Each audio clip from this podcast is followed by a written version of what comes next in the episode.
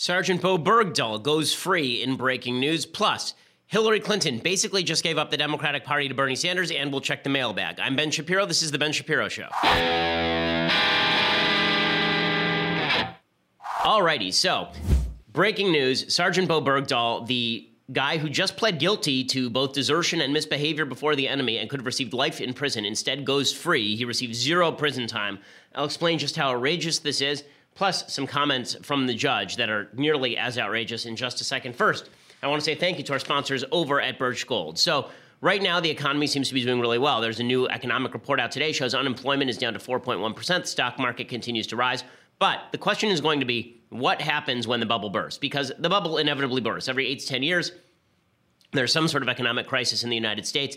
The last one was in 2007. So it's been just a little while that means that you should at least be hedging your bets a little bit. I'm not saying take all your money out of the stock market. I'm not saying don't invest in real estate. I am saying take some of your money and put it in precious metals as a hedge against inflation and against stock market busts. And that is why I trust the folks over at Birch Gold to do just that. Right now, thanks to a little known IRS tax law, you can move your IRA or eligible 401k into an IRA backed by physical gold or silver, or you can just invest in precious metals by calling up my friends at Birch Gold, birchgold.com slash Ben. That's birchgold.com slash Ben. They have a long-standing track record of continued success with thousands of satisfied clients countless five star reviews, an A plus rating with the Better Business Bureau. Contact them, ask all your questions, make sure you feel secure, and then invest some of your money in precious metals. They give you a comprehensive 16 page kit revealing how gold and silver can protect your savings, and again, how you can legally move your IRA or 401k out of stocks and bonds and into a precious metals IRA. Birchgold.com slash Ben, birchgold.com slash Ben. Make sure that you're diversified.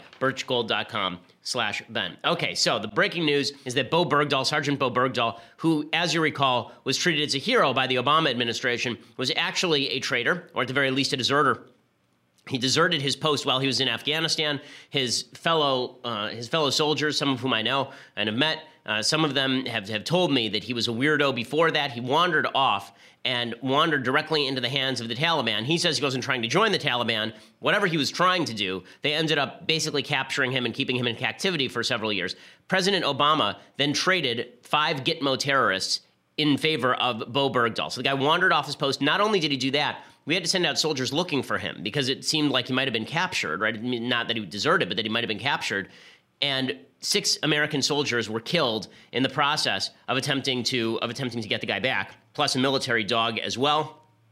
That's according to Mark Thompson over at Time Magazine in 2014. He wrote then, chances are you haven't heard of the six soldiers who died hunting for Bergdahl after he went missing, according to military officials. Now that Bergdahl has been sprung, soldiers who served with Bergdahl are grumbling that he deserted and shouldn't be hailed as a hero, especially given the resulting cost in American lives. Bergdahl himself pled guilty to desertion and misbehavior in the face of the enemy. According to Politico today, of the Associated Press, a military judge has found that Bowe Bergdahl should serve no prison time, zero prison time for endangering his comrades by walking off his Afghanistan post.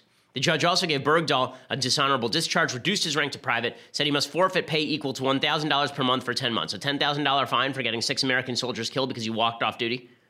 Really?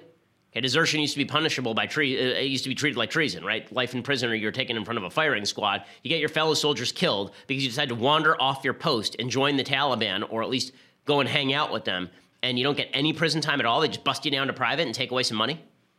According to Politico, prosecutors had sought stiff punishments because of wounds to service members who searched for Bergdahl after he disappeared in 2009.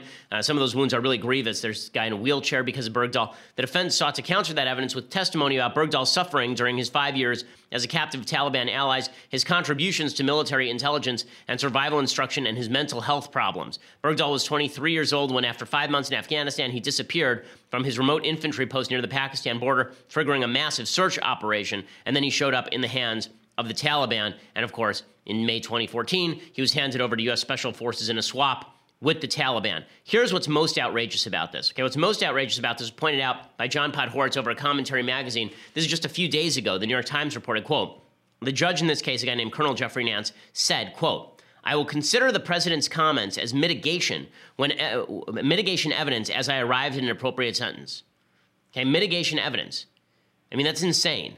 So basically, what the defense was trying to say is they were trying to say that Trump were, was making statements about the case, and they talked about how Trump uh, had had made numerous statements during the nomination and in the general election about Bowe Bergdahl, and uh, the accused then pled guilty. And then he held a, a press conference on October 16th, 2017, and he said, I can't comment on Bowe Bergdahl because I guess he's doing something today, but they're sending up sentencing, so I'm not going to comment on him. But I think people have heard my comments in the past. The defense immediately filed for dismissal, saying that Trump had biased the case beyond measure, and therefore they should release Bergdahl. The judge said, I'm not going to release Bergdahl based on that, but I will be taking this into account.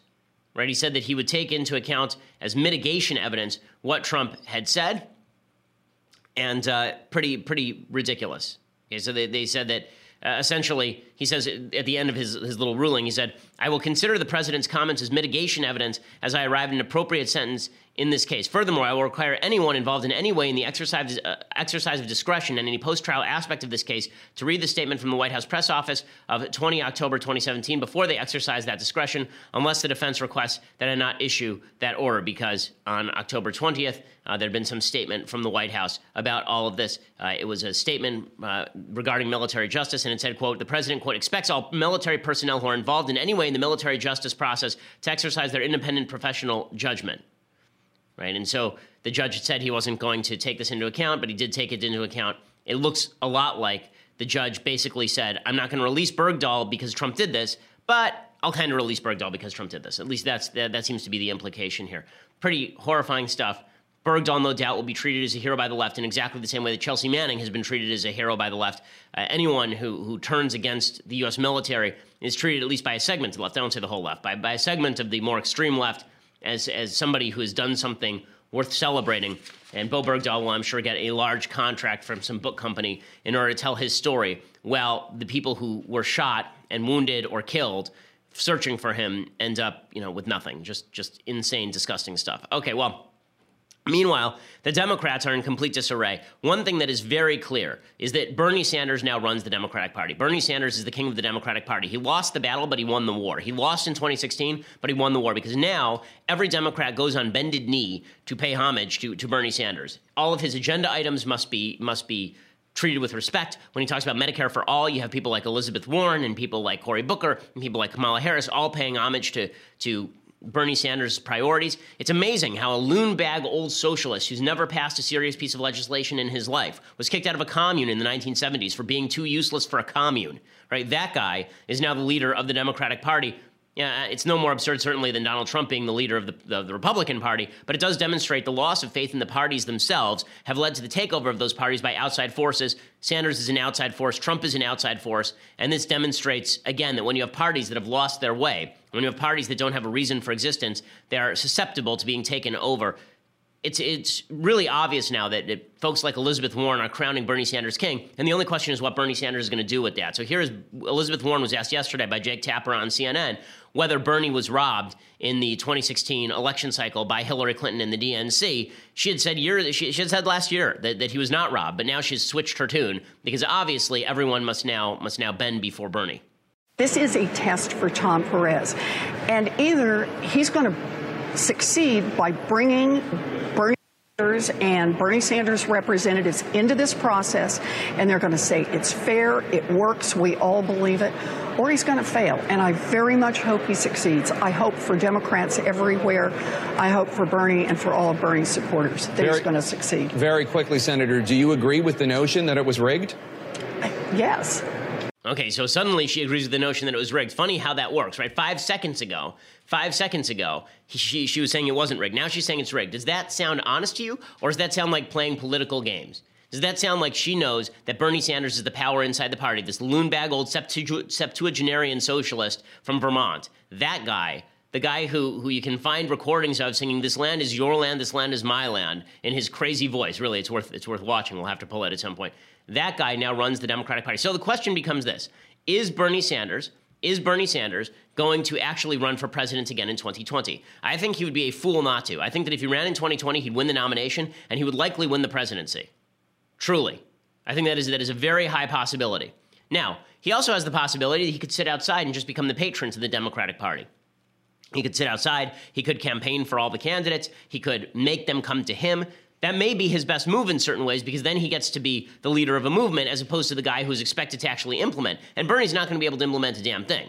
I mean, Bernie doesn't have the, the power, uh, he doesn't have the, the, the support of, of legislators in order to do all of this. But if he just sits outside, and he talks about all of his socialist priorities, and Democrats mirror his socialist priorities, he can actually pose more of a threat from the outside than he does from the inside. But it is very clear that the DNC is moving in Bernie's direction. Tom Perez, who took over the DNC from Donna Brazile, we talked about Donna Brazile yesterday. The reason all this is coming up is because Donna Brazile has a new book where she says Hillary Clinton took over the Democratic Party wholesale in August of 2015, long before she was the nominee. Now Perez runs the party, and he's just trying to keep his head down, saying we're going to move forward. What he means by move forward is follow Bernie down the primrose path here. Well, hey, we're moving forward. We're building, you know, I've, I've been asked that question a number of times since I started. And uh, one of my goals here as the DNC chair is to make sure that the nominating process in uh, for 2020 is a process that's totally fair and transparent for everybody. That's what we're fighting for. That's what we will do. And we're, we're going to set the, the primary debate schedule well in advance of when we know who the uh, the candidates will be there. Uh, we have to make sure that everything is fair and open and everybody has a fair shake. Okay, so that obviously he's now paying uh, lip service to, to Bernie Sanders amid all of this. One of the points that's worth making here is it really is fascinating how the 2016 election played out in light of the fact that Hillary Clinton was picking up all of Barack Obama's bills at the DNC. One thing that Donna Brazile said in that piece is that Barack Obama had run up $24 million in debt against the DNC, and then Hillary Clinton came in and backfilled that debt. Well, maybe that was one of the reasons why Barack Obama kept saying to Joe Biden he wasn't going to endorse him, because this was one of the questions during the primaries. What if Barack Obama had endorsed Joe Biden?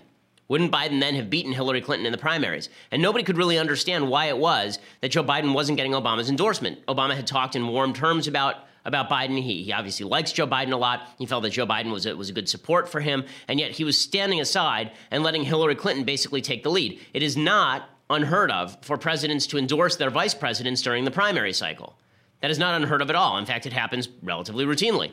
Obama didn't do that. Maybe one of the reasons he didn't do that is because Hillary Clinton was basically signing the checks for all of his bills. A lot of Obama consultants were still being paid by the DNC with Hillary cash while all of this was going on, which shows how corrupt Obama is if that's the case. Now, Joe Biden, by the way, is probably going to run again in 2020, but now Joe Biden could run into the Bernie Sanders buzzsaw Biden is still making the rounds talking about Trump tweeting and all the rest of this. Trump had a long tweet storm today about how the DNC is corrupt and how it should be investigated by the FBI and the DOJ. I'll talk about that in just a second. But here is Joe Biden desperately trying to cling to relevance. We got to stop this tweeting. We got to stop this sort of. No, no it, it, it is so.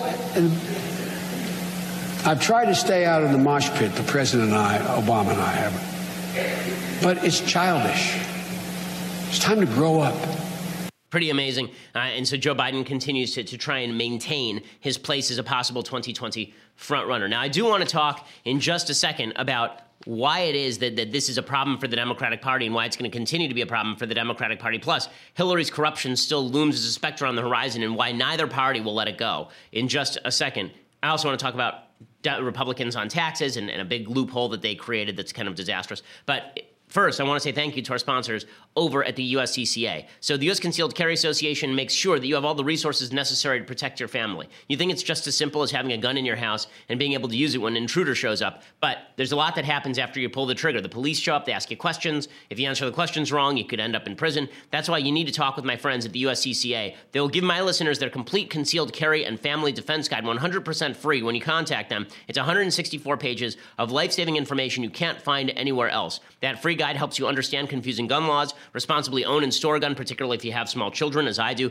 train for real life scenarios, survive the waters of the legal system, get everything you need to know from the experts in one convenient place. Go to defendmyfamilynow.com right now and begin your simple, rewarding journey to concealed carry and home defense confidence. By the way, if you hurry right now, you also get the complete audio version and bonus home defense checklist 100% free. DefendMyFamilyNow.com right now for free instant access. Again, it's DefendMyFamilyNow.com. DefendMyFamilyNow.com. Okay, so uh, again, Joe Biden versus Bernie Sanders. It's looking like the battle of the of the Walker riding Titans. Uh, they're just going to beat each other with with walkers with tennis balls at the end of them, and then they'll run against Donald Trump, who will also be in a walker. It'll just be wildly entertaining in 2020.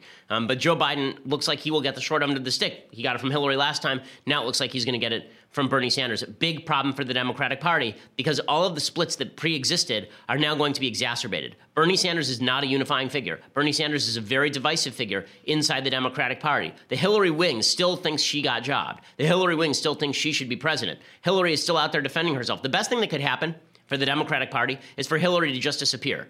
This is why there's a concerted attempt now to do away with all of the Hillary Clinton people, right? Tom Perez, five minutes ago, just fired the top DNC fundraiser, claiming that basically this person was involved in the in the Hillary stuff. They, they, they aren't explicitly saying that, but that seems to be the implication because slow fundraising has plagued the party. Bernie Sanders is the only capable fundraiser in the party anymore, along with Nancy Pelosi. That's it. Right, so the Democrats are now going to fight an internal battle. Hillary continues to cling to her relevance too. So you've got Biden clinging to his relevance, Hillary clinging to her relevance, and Bernie Sanders ascendant.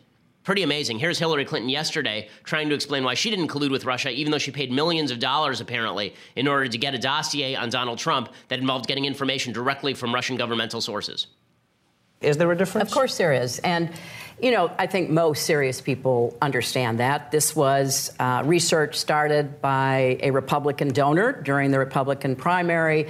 And then when Trump got the nomination uh, for the Republican Party, uh, the people doing it came to my campaign lawyer and said, you know, would you like us to continue it? Right. And and he said yes. He's an experienced lawyer. He knows what the law is. He knows what opposition research is. And, you know, from my perspective, it didn't come out before the election, as we all know.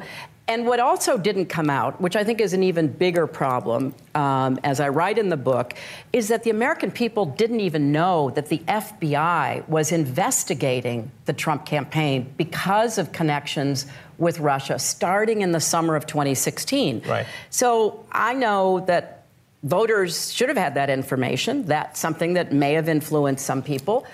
And it's part of what happens uh, in a campaign where you get information that may or may not be useful, and you try to make sure anything you put out into the public arena is accurate. And Right. so this thing didn't come out until after the election, and it's still being uh, evaluated. But the fact of the FBI investigation into the Trump campaign and Russia should have come out. Okay, so she says that, that she's going to blame it on the FBI, but that's really not the question here. The question is why was she paying Russian sources to obtain information on President Trump?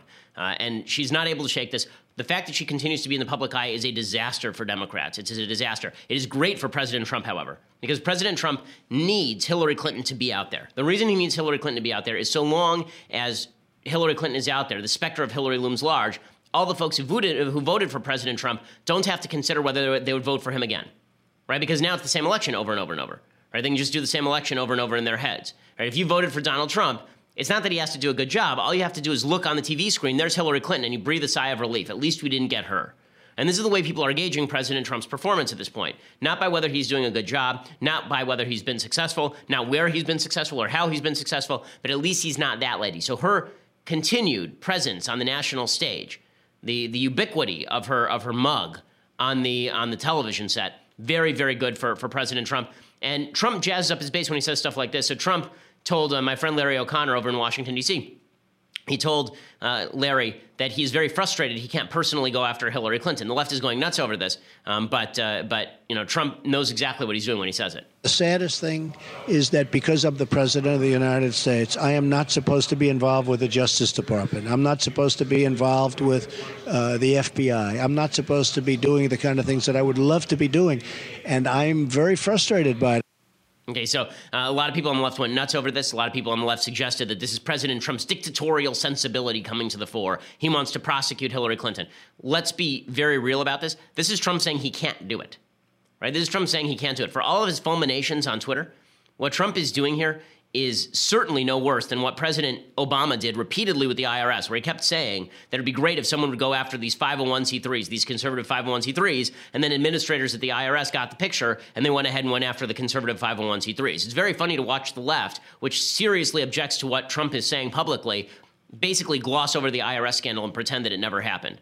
Now, listen, I don't think that the president should be telling the FBI what to do. It does require a certain level of independence. He has power over the FBI because he has power over his DOJ, but we don't want the DOJ to simply become an arm of the White House. It was under President Obama, it's not under President Trump. This is something that even the left should acknowledge. Okay, the DOJ under President Trump is not an arm of the White House. It really has not been. Eric Holder was the guy who described himself as Barack Obama's wingman. If you want to talk about perversion of the DOJ to the uses of the White House, It's, it was a lot worse under Obama than it was under Trump. And this is coming from someone who's very skeptical of Trump's perspective on the Constitution and the rule of law. Okay, Trump has certainly not used the DOJ as his weapon against political opponents in nearly the way that Democrats use the DOJ as a weapon on behalf of their political allies.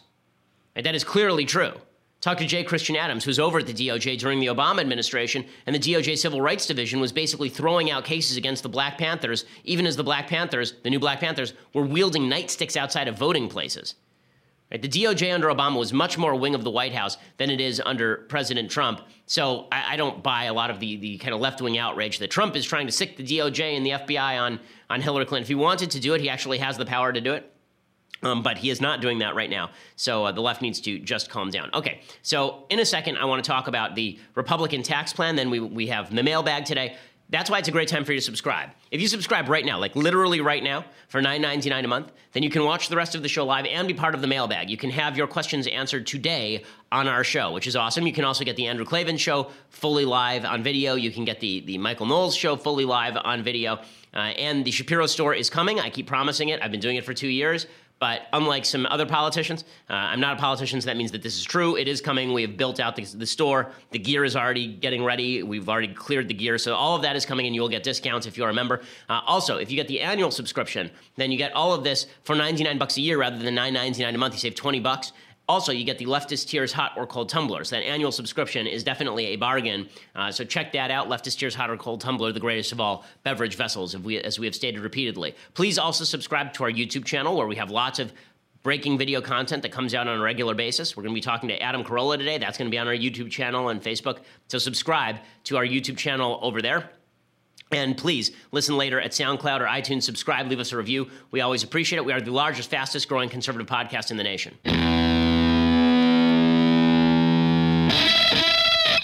Okay, so I want to talk a little bit about the, the Republican tax plan. So, yesterday I ran through some of the things you need to know about the Republican tax plan. What I basically said is it makes some difference for people in the middle class. It raises taxes a little bit on people who are in the, the upper bracket, um, and it definitely lowers taxes on corporate, uh, on corporate taxes. Uh, the corporate tax rate reduction from 35% to 20% is definitely a massive improvement. 35% is the highest corporate tax rate in the industrialized world. So, that would be a big move. However, the Republicans, as always, fail to make their argument. They always buy into left wing premises and then they use those to make bad arguments. So, an example today there's a loophole in the new in the new Republican tax bill. Remember, the Republicans run the House, they run the Senate, they run everything, right? The Republicans run the whole shebang. They don't have to bargain with the Democrats. And yet now they are basically preemptively bargaining. Here's what they did. The new House tax bill doesn't just leave taxes in place for people who earn more than $500,000 and couples earning more than a million dollars. It increases taxes by 6% on each dollar earned from 1 million bucks to 1.2 million bucks for single people and 1.2 million bucks to 100 to uh, 1.6 million bucks for married couples. Okay, so in other words, it actually raises taxes on people who are high income earners. That is designed to make up for the reduction in the lowest tax bracket to 12%. So the low tax bracket is moving down to 12% from something like 25%. As Phil Kerpen has pointed out, this means the effective rate in the bubble is 46%. So if I make between a million bucks and, and 1.6 million bucks, or between 1.2 and 1.6 million bucks, I'm married, that means that every dollar I earn there, 50% of it will go to the federal government. Almost 50% of it will go to the federal government. Plus, that also means that because this tax bill basically gets rid of the state tax deduction, meaning that California has 10% state income tax, and then there's a business tax in the city of Los Angeles, that means that every dollar between that I earn between 1.2 and 1.6 million dollars, that looks more like 60% of my income leaving my pocket in that in that case, which is an insane no- amount of money. That's an insane amount of money. Let's just be frank about this. You know, the fact that that's a, that, that I have to make a lot of money in order to pay the tax. I'm very grateful for the fact that I make a lot of money. It's my money. It is not the government's money. It is not your money. It is my money. Just as when I was making $60,000 a year, that was my money. I'm the same person. I'm earning the same way. That means that the money is mine. The money is not yours. Republicans fail to understand this basic point, and so they engage in class warfare in a stupid way. They're constantly granting the, the point. This, this is the sort of idiot, idiot populism that, that I keep hearing from people on the right. They grant the left's point that it is fairer to tax people at the upper end of the income spectrum. Nonsense. Nonsense. Taking a dollar from someone's pocket without an exchange of services is theft. Okay, the exchange of services in, in the Constitution is roads, bridges, defense, right? Because you have the equal capacity to use these things, but not for redistributive programs, not for Social Security, not for Medicare. Okay, the idea that you get to remove money from my pocket and give me nothing in return just because I'm earning more money than I was five years ago seems to me morally unprincipled. I give lots of charity. That's good, that's on me. But the government seizing money from people's pockets, if they can do it to me, they can do it to you. And that's exactly what they do in socialistic countries like Denmark.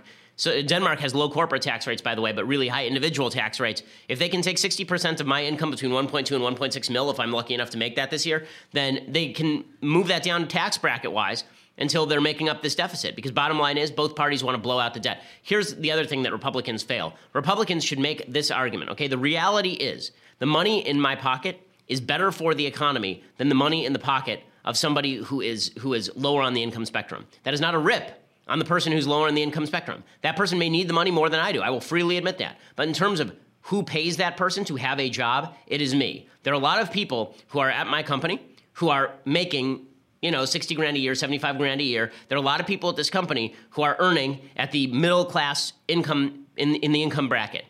If I'm not making as much money, if my company isn't making as much money, okay, and it's being redistributed to the people who work for me, is that supposed to be a benefit of them? Because what happens if I just decide to shut it down? The case in point of this is that Joe Ricketts, who who owns the uh, he owns Gothamist or did and New Yorkist, he just shut down the companies. Why? Because all of the employees decided to unionize. A week later, he said, "Screw this! I'm not making enough money on it." He shut it down. Was that good for them? Was it good for the economy?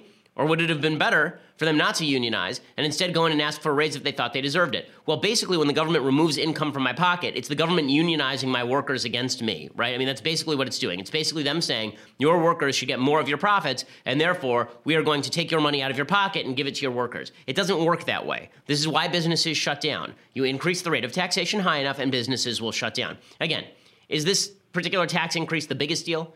Do I think that it's not worth voting for the tax bill over? No, I don't. Will I survive? Of course I'll survive. I'm not complaining about the, about the amount of taxes breaking me or anything. I don't think that's real. What I am saying is that Republicans failed to make honest economic arguments and they failed to make honest moral arguments. Taxation at root is theft unless you are giving back products and services in exchange for the taxation. And it is also true that people at the upper end of the income spectrum are the people who are creating the vast majority of jobs in the country and paying, by the way, nearly all of the net taxes in the country.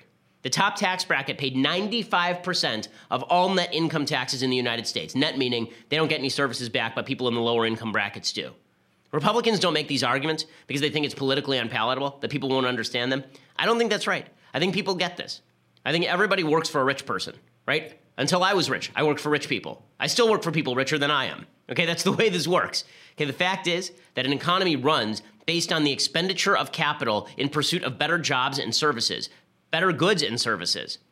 And if the people at the upper end are going to be punished for doing that, you're going to see the jobs market you're going to see the jobs market go down. The reason I hate this is not because, again, because I think it's a huge deal, but because when you use Democratic arguments, you're never going to win. Because what the Democrats are going to do is they're going to say, listen, the Republicans are right. Of course, we should tax the people at the upper end more. Why don't we tax them 90%? Right? This is the, the argument that, that Cenk Uygur made when we debated. He said, well, the economy was better when we had people at the upper income brackets, people making more than a million dollars, paying 90% of their income to the federal government. First of all, important to note, virtually everyone avoided taxes, right? The effective tax rate for people making more than a million dollars in those years was incredibly low because everybody was just using every loophole available. So that tax rate was never achieved. But beyond that, the Democrats can use this argument for anything. Once you acknowledge that people who earn more should pay more taxes, not as a, not as an absolute amount, which is fine, but on a percentage basis, once you say that, you're basically acknowledging that you get to rob Peter to pay Paul. And eventually, Peter gets sick of being robbed, and he's going to stop hiring people. So, the, you know, again, the GOP needs to get out of this rut where they continue to, to nonsensically mirror the things the Democrats say about tax policy. Okay, time for some things I like, and then some things I hate, and then we'll get to the mailbag. So, things I like. This week I've been doing books about children uh, and books about parenting. Amy Chua has a really fun book called Battle Hymn of the Tiger Mother. Uh, it made a lot of noise at the time. Amy Chua is a professor, I believe, at Yale, and uh, and her book is basically about raising her children in a sort of traditional Chinese way, meaning achievement oriented. That self esteem is not given; it is earned, and I think that there's a lot to this. I mean, if you want to look at areas of the world where children are the best educated, areas of the world where children are high achievers, they're all areas of the world where parents don't shy away from putting pressure on their children to achieve. It's a world where they demonstrate high expectations for their children. We in America have this, this bizarre notion that if we treat our children like Rousseau treats Emile, that we just let our kids run around free naked on a playground somewhere, that they're going to end up being a Nobel Prize winning scientist. That's not the reality, okay? The push to achieve is something that is de- deeply necessary. Battle Hymn of the Tiger Mother is a really uh, fascinating memoir about her raising of her children and how to sort of balance American tendencies with uh, with Chinese tendencies, as, as, she puts it. So uh, check it out, Battle Hymn of the Tiger Mother by Amy Chua. Um, okay, uh, time for a couple of things that I hate, and then I want to spend some real time with the mailbag today. So Tucker Carlson, uh, who is a, an immensely talented guy, uh, but who uh, has has done this mirroring of the populist shtick for at least the last several years, uh, he he decided to go off on what he calls the ruling class. Now, I have real objections to this notion, the quote unquote ruling class.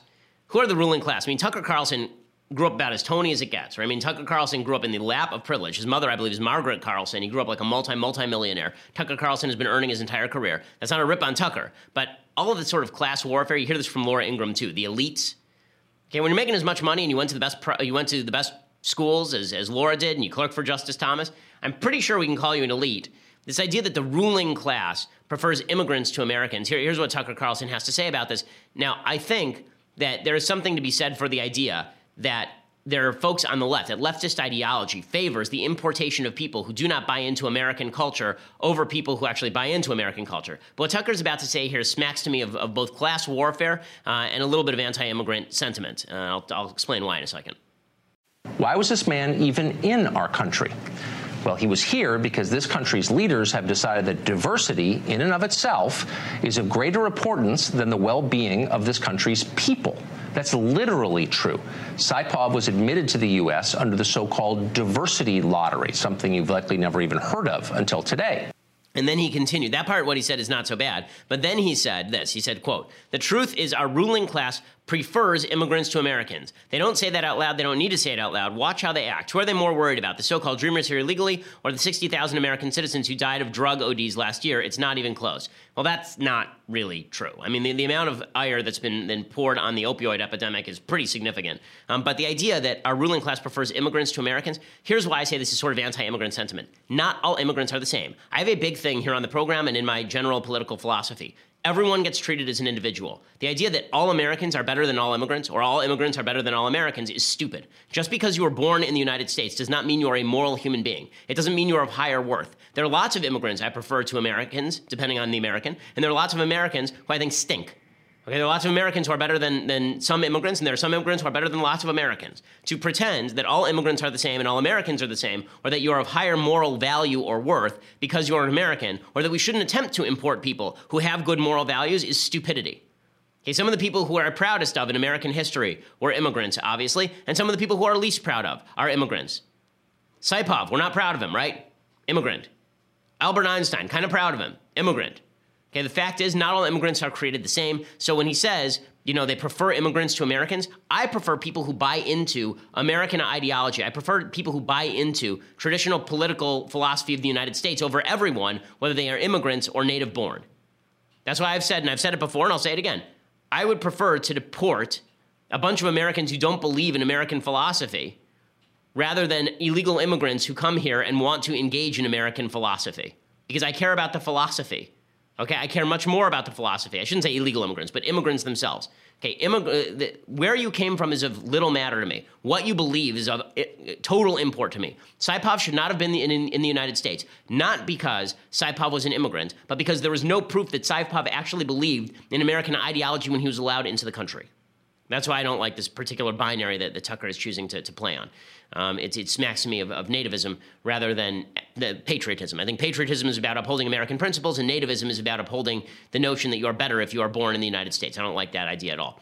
Um, okay, other things that I hate. April Ryan asked a question at the White House press conference the other day uh, that was really one, one of the dumber questions. Uh, she, she asked Sarah Huckabee Sanders whether Donald Trump believes in slavery whether you think slavery is wrong, then she defended that the other day. Question is, does this administration believe, does this president believe slavery was wrong? And before you answer, Mary Frances Berry, a historian, said in 1860 there was a compromise. The compromise was to have southern states keep slavery, but the Confederacy fired on Fort Sumter, Sumter that caused the Civil War.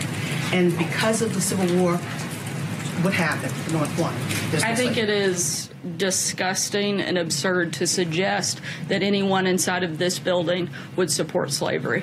And she's, of course, exactly right. But this is something Democrats have been doing for decades.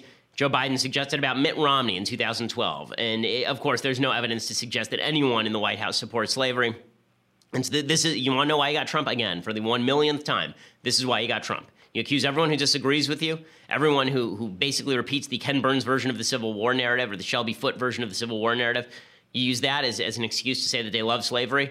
It's absurd. Okay, time for the mailbag. So, if you are in our live, if you're watching this live, you now get to type in your questions and I will answer them as they come up. Okay, so David says, I am a fellow California lawyer who just subscribed to the Daily Wire and have often wondered why are so many extremely successful entrepreneurs, Bill Gates, Oprah Winfrey, Warren Buffett, George Soros, liberal Democrats, thereby supporting a financial system that is antithetical to their success. So, I think that some of these people were on the left before they became very wealthy. But I think another thing that happens, and you see this in Hollywood a lot, is a lot of people who get very wealthy then feel the need to sort of make excuses for their wealth. They're not proud of it, right? They, they don't go around saying, you know, I earned this and I'm proud that I earned this because that shows, you know, that I've done well and made good decisions in business. Instead, it turns into, how can I buy off the public? How can I make the public think I'm a good guy? I can't make the public think I'm a good guy if they just look at my wealth and say he made good decisions. Instead, I'm going to suggest that my wealth is some sort of it's some sort of cruel burden to be born, and instead I'm going to handle off my wealth. Right? Here's the fact about Bill Gates or Warren Buffett or George Soros or Oprah Winfrey. All of these people have created many, many, many, many, many more jobs in their businesses than they have in giving charity. The Bill Gates Foundation has done less for the world than Bill Gates in his corporate capacity. And that's not a rip on, on the Bill Gates Foundation doing things. But uh, I think there is a guilt that is associated with wealth in, in Western countries uh, that is entirely unjust uh, and inappropriate. There are good people who are rich, and there are very bad people who are rich. Dawn says, with the Catalonians voting for independence, what do you think the outcome will be? You know, I don't know enough about that subject to really comment intelligibly on it, so I'm going to read up on it and get back to you, Dawn. Um, you know, I do find it sort of hysterical that one, one thing that I found sort of hilarious is that the Catalonians are voting for independence. That for a long time, Catalonia has wanted to be um, independent from Spain, and uh, and the Israelis endorsed the Catalonian independence effort, and Spain went nuts. And the Israelis basically laughed at them and said, Guys, you're the ones who are pressuring us to make concessions to Hamas, so you shut up. Uh, Kyle says, Hey, Ben, currently applying for law school next fall, working on my personal statement. Any advice? Kyle, keep politics out of it. You want to get into a good law school? Do not go political, because the fact is that any excuse that some of these law schools have and law professors have, the, the admissions boards have, for kind of covering over your your politics, they will they will do that. Jacqueline says, "Dear Ben, what did your kids dress up for, as for Halloween?" So. I dressed up for Halloween on the show because it's sort of a fun gag, but we don't actually celebrate Halloween in the Orthodox community typically because it's sort of considered a pagan holiday. Uh, just as in many evangelical communities, Halloween isn't a big thing. When I was growing up and uh, we weren't as Orthodox, then I used to dress up for Halloween. But we have a whole holiday in the Jewish community where kids dress up. Um, it's called Purim, and we do that in March. Uh, usually it's March or April. So we'll be doing that. Last year, my kids, uh, my uh, we like to do family uh, family costumes because that's that's really fun. So last year I went as the Straw Man. My wife went as Dorothy. My dad went as uh, the Tin Man. My mom went as the Wicked Witch of the West, and my two kids went as respectively Glinda and the Cowardly Lion. So it was it was quite adorable. I have pictures of it. This is one of the, the great tragedies I think of, of the social media age and the fact there's so many garbage people out there. Is my kids are just adorable. I mean, as people in this room can attest or be fired, my kids are incredibly cute. Uh, my kids, my kids are very like objectively speaking, they are beautiful children, and they also happen to be really sweet. And I wish I could put up pictures of them because it would probably double my social media following. But it's no, it's nobody's business what my kids look like, and my kids shouldn't be saddled with the burden of uh, having a public figure for a dad. So I try to keep them out of the public eye as much as possible. Matthew says, Ben, I usually try to ask questions that have either cultural or political significance, but those never get read during the podcast. So, in hopes of getting my question read live, I have to ask boxers or briefs? Um, so, I always hesitate to answer these particular questions, um, but uh, in all candidness, I go with boxer briefs. Uh, I go with boxer briefs uh, from, our, from our particular friends over, uh, over at the, the company that we endorse. So, it is. Uh, they, they are terrific, by the way. So if, if you don't know what company that is, just look up on our website. Uh, Todd says, Have you seen Steven Crowder's impersonation of you? It's pretty good. I'm curious. Can you impersonate Steven Crowder? I've never actually tried or thought about impersonating Crowder. Um, first, I'd have to put on a t shirt or take off my shirt entirely. Second, I'd have to really bulk up, like just guzzle steroids and, and, and weight powders and all this sort of thing. uh, and then I'd have to dance geekily to bad music. Uh, so that, that would that, that would be the way that I would imitate uh, Steven Crowder. Um, you know, lots of lots of head motions, I, would imagine. Um, but uh, I haven't spent too much time on it. Uh, Naftali says, "Hey Ben, what are your thoughts on the draft? Do you think it is beneficial in countries that have mandatory service? Would it benefit the U.S. if we reinstituted it? Is it legal?" Um, I am not sure that, uh, well, the draft is legal in emergency situations. Uh, I am not a, a, huge fan of reinstituting the draft. Um, I think that Israel has national service. I think that a lot of the public education that is that is done uh, is it, like well, it's mandatory that we go to schools. I think that we have a failure of schools, not a failure of public service. So the idea that we have to take two years of everybody's life and dedicate it to the state, not a big fan of. If you don't have an emergency situation, if you do have an emergency situation, I'm in favor of a draft. Right? If it's World War II and you need to call people up, then you call people up. Um, but uh, the, the idea that, that everyone has to serve the nation in some way is not something I'm a huge fan of. I think we just need to do better civil education. Eric says, uh, hey, Ben, I will preface this with me being an atheist. I want to learn more about Judaism and Christianity as presented by their respective churches. Do synagogues allow atheists to sit and listen? Uh, yeah. I mean, if you show up at a synagogue, nobody's going to toss you out. Nobody's going to say, like, do you believe in God? And if you say no, then we just we hit you with a, with a Star of David. Uh, that's that we that's that's not how it works. So um, you, are welcome to, to show up at a, at a, synagogue. You know, I'd recommend that that's actually not the best way to learn about a, a church or synagogue is to show up at their services because services can be extremely boring.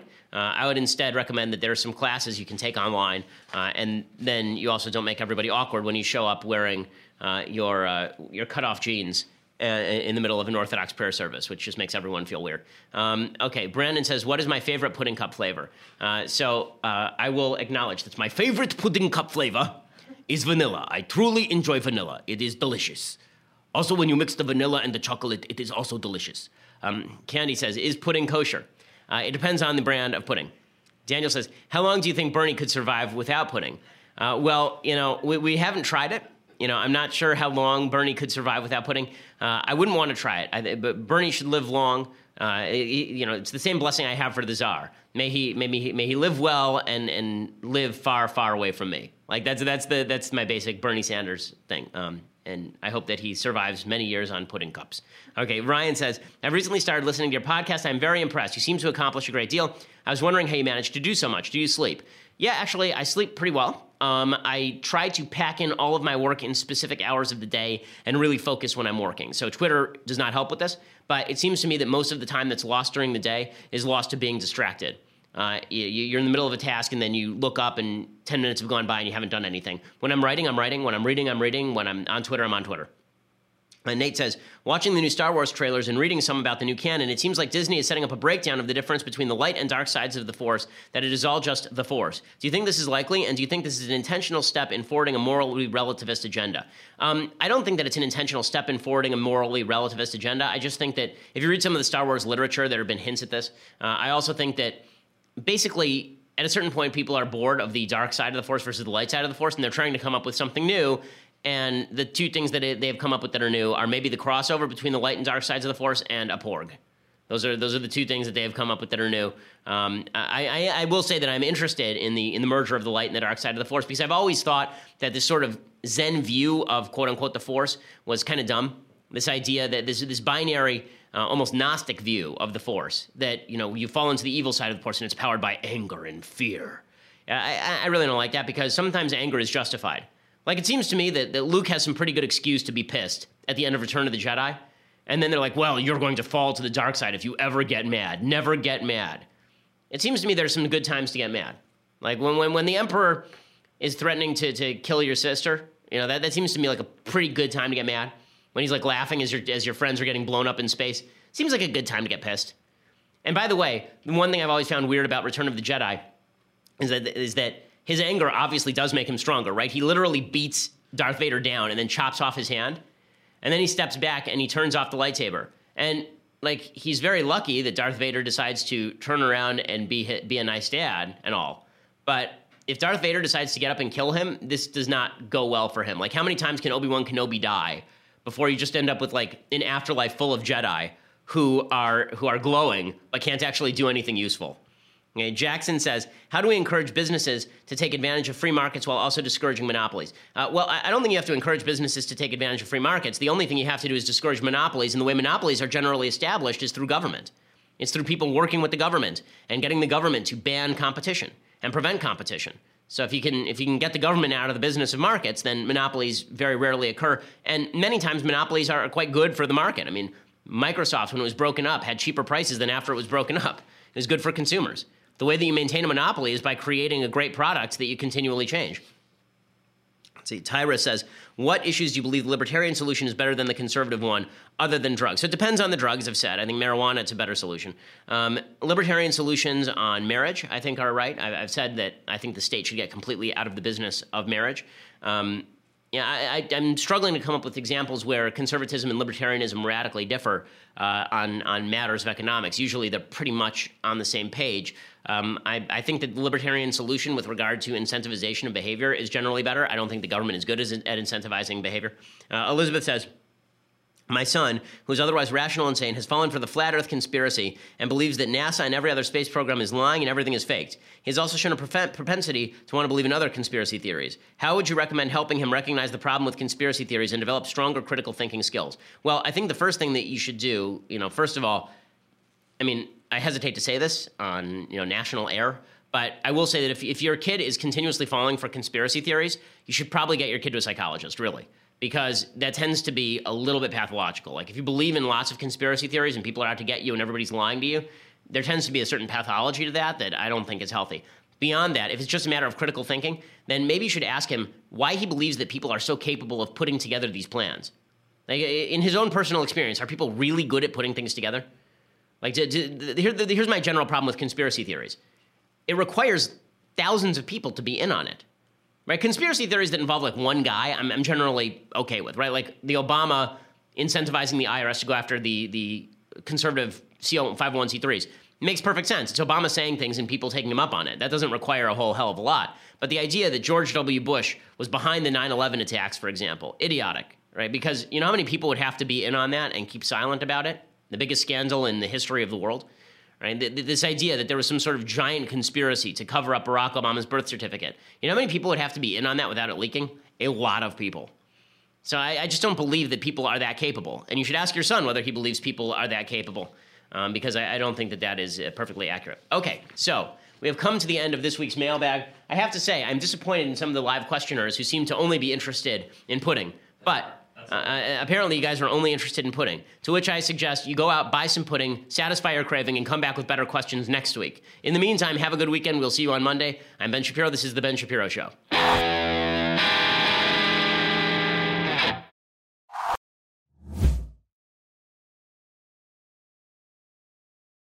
We'll get to more on this in just one second. First, Pure Talk believes in American values, and that free should mean, you know, like free. So when you switch to Pure Talk today, you'll get a free Samsung 5G smartphone. There's no four line requirement, no activation fee, just a free Samsung that's built to last with a rugged screen, quick charging battery, and top tier data security. Qualifying plans start at just 35 bucks a month for unlimited talk, text, 15 gigs of data, and a mobile hotspot.